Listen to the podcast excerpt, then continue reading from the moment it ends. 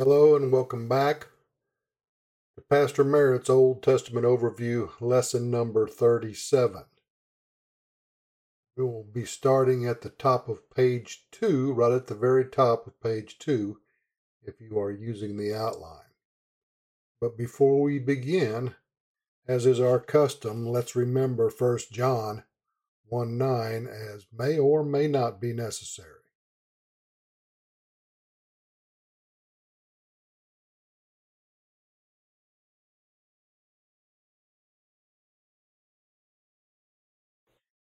All right, let's continue on with chapter 16 of Genesis. Genesis 16 6. Your servant is in your hands, Abram said. Do with her whatever you think best. Then Sarai mistreated Hagar, so she fled from her. Point 1. Verse 6. Do to her as it pleaseth thee. 1.1 Abram was in a spot. He could have freed Hagar, but instead he chose to return her to the place of slavery. 1.11 Keep in mind, Hagar represents the law. Isaac represents faith and grace. The law, like Hagar and Ishmael, have and had a purpose in God's infinite wisdom. Romans chapter 3, verse 27 to 31. Where, then, is boasting? It is excluded. On what principle? On that of observing the law? No, but on that of faith. For we maintain that a man is justified by faith apart from observing the law. God the God of Jews only? Is he not the God of Gentiles too? Yes, of Gentiles too. Since there is only one God, who will justify the circumcised by faith and the uncircumcised through that same faith. Do we, then, nullify the law by this faith? Not at all. Rather, we uphold the law. Romans chapter 4, verse 13 to 16. It was not through law that Abraham and his offspring received the promise that he would be heir of the world, but through the righteousness that comes by faith. For if those who live by law are heirs, faith has no value and the promise is worthless because law brings wrath. Where there is no law, there is no transgression. Therefore, the promise comes by faith, so that it may be by grace and may be guaranteed to all Abraham's offspring, not only to those who are of the law, but also to those who are of the faith of Abraham. He is the father of us all. Romans chapter 9, verses 31 and 32. But Israel, who pursued a law of righteousness, has not attained it. Why not? Because they pursued it not by faith, but as if it were by works. They stumbled over the stumbling stone. Galatians chapter 2, verse 16. Know that a man is not justified by observing the law, but by faith in Jesus Christ. So we, too, have put our faith in Christ Jesus, that we may be justified by faith in Christ and not by observing the law. Because by observing the law, no one will be justified. Galatians chapter 3, verse 11 through 13. Clearly, no one is justified before God by the law, because the righteous will live by faith. The law is not based on faith. On the contrary, the man who does these things will live by them.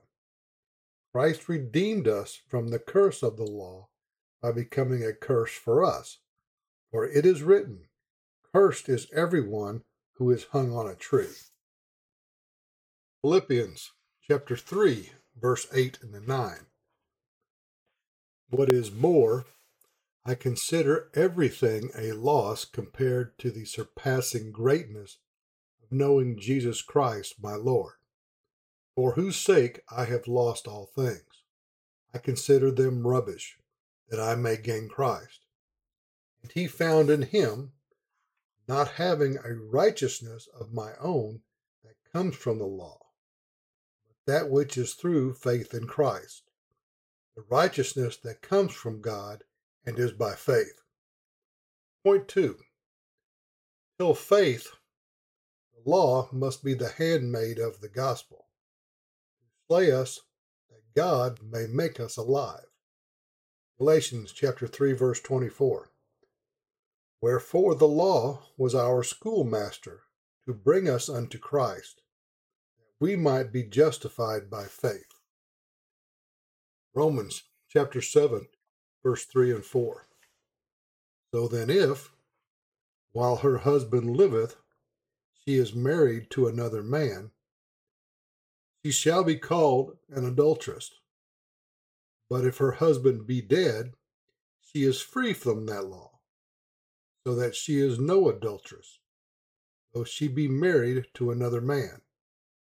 Wherefore, my brethren, ye are also become dead to the law by the body of Christ, that ye should be married to another, even to him who is raised from the dead, that we should bring forth fruit unto God.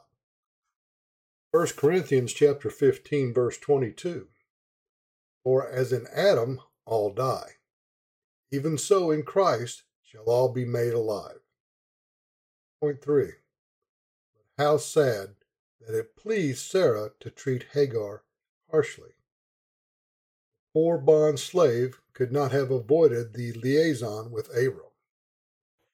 Wounded pride causes jealousy. The fruit of jealousy is cruelty. Point four. Human good is more dangerous than most Christians understand. Refusing to wait for God's timing can reap painful results. Point 5. Thus does one sin bring another with it. Let's review the doctrine of jealousy. Point 1. Jealousy is one of the most vicious facets of the old sin nature. Point 2. When someone is successful, there are always people who are jealous. Point 3. If the Lord is using and blessing you, you can expect to be the object of sour grapes. Point four jealousy is a mental attitude sin that can lead to bitterness, envy, sins of the tongue, murder, etc. 4.1 Jealousy can destroy the enjoyment of category 2 love, i.e., love between the right man and right woman. Song of Solomon, chapter 8, verse 6. Place me like a seal over your heart, like a seal on your arm. For love is as strong as death. Jealousy is unyielding as the grave. 4.2 Jealousy can destroy anyone and can even lead to psychosis. Job chapter 5 verse 2 Resentment kills a fool and envy slays the simple.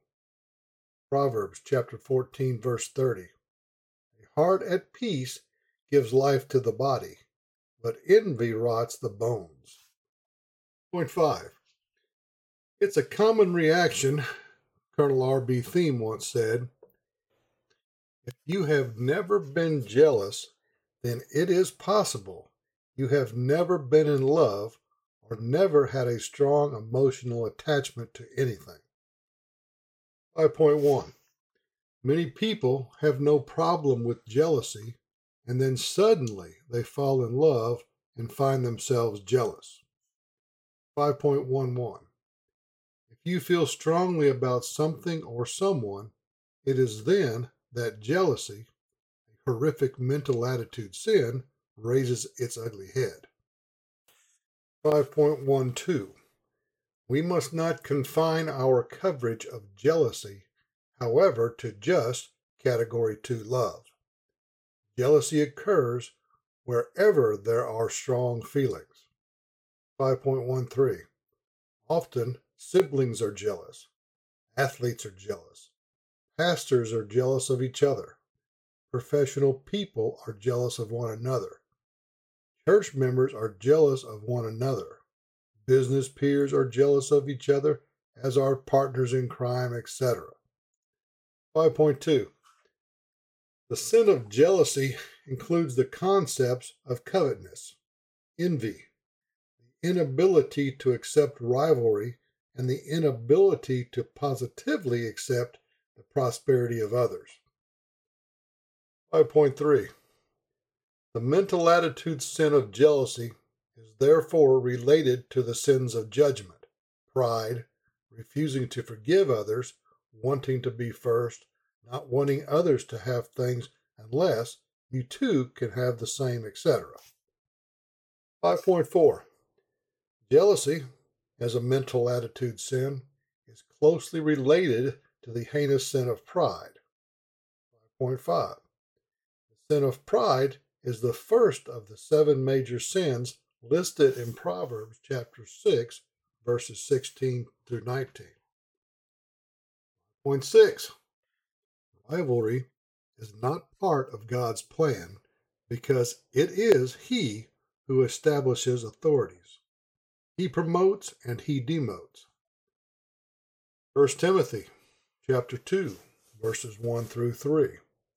I urge, then, first of all, prayers, intercession, and thanksgiving be made for everyone, for kings, and all those in authority, that we may live peaceful and quiet lives in all godliness and holiness.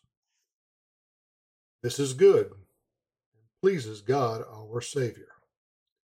Romans chapter 13, verse 1. Everyone must submit himself to the governing authorities. There is no authority except that which God has established. The authorities that exist have been established by God. Psalms chapter 75, verse 6 and 7. For promotion cometh neither from the east, nor from the west, nor from the south. But God is the judge. He putteth down one and setteth up another. 5.7 Matthew in chapter 7 warns of judging. It is a terrible mental attitude sin with serious traumatic consequences, and more often than not, it has its dark roots in the mental attitude sin of jealousy and or bitterness. Matthew chapter 7 verse 1 through 5 reads, Do not judge, or you too will be judged. For in the same way you judge others, you will be judged with the measure you use, it will be measured to you. How do you look at the speck of sawdust in your brother's eye pay no attention to the plank in your own? How can you say to your brother, Let me take the speck out of your eye, when all the time there is a plank in your own eye? You hypocrite. First take the plank out of your own eye, and then you will see clearly to remove the speck from your brother's eye. 5.8 God is the mentor of every born again Christian, and as such, He, from His omniscience and sovereignty, has provided for us our own spiritual life. It is perfect and includes a host of others who are none of our business. 5.81 Authority realms are there to protect us from one another. This is especially necessary given our terrible propensity to judge and be jealous, bitter, etc. 5.8.2 Jealousy often motivates revenge, and revenge puts us nose to nose with God just asking for his knockout punch. Deuteronomy chapter 32, verse 35. To me belongeth vengeance and recompense. Their foot shall slide in due time, for the day of their calamity is at hand, and the things that shall come upon them make haste. Romans 12:19. Dearly beloved, avenge not yourselves, but rather give proper place unto wrath, for it is written, Vengeance is mine, I will repay, saith the Lord. 5.83 Revenge is a product of trifling with another man's wife. Proverbs chapter 6, verse 32 through 34. But a man who commits adultery lacks judgment. Whoever does so destroys himself. Blows and disgrace are his lot, and his shame will never be wiped out. For jealousy arouses a husband's fury, and he will show no mercy when he takes revenge. 5.9 As the scripture says, it is God who causes it to rain on the just and the unjust. Therefore, there is no place in the realm of proper Christian thinking for jealousy. That you may be sons of your Father in heaven. He causes his sun to rise on the evil and the good, and sends rain on the righteous and the unrighteous. 5.91 If it didn't rain on the just and the unjust, then there would be secular and not supernatural motivation to believe and be saved. Point six the source of jealousy, like all mental attitude sins, is the old sin nature, where mental attitude sins insidiously poison our souls. 6.1 This is understandable when one considers that the heart is deceitful above all things and desperately wicked. Jeremiah chapter 17, verse 9. The heart is deceitful above all things and desperately wicked. Who can know it? 6.2. The Bible says even the Lord Jesus Christ is sometimes preached because of jealousy and contentions as opposed to proper motivation. Philippians chapter 1, verses 14 through 18. And that's the end of lesson 37 of the Old Testament overview. Thank you for being here with us this evening or this morning, whatever your case may be. If there's anyone in the audience that's without Jesus Christ as their Lord and Savior, remember, Believe on the Lord Jesus Christ, and thou shalt be saved.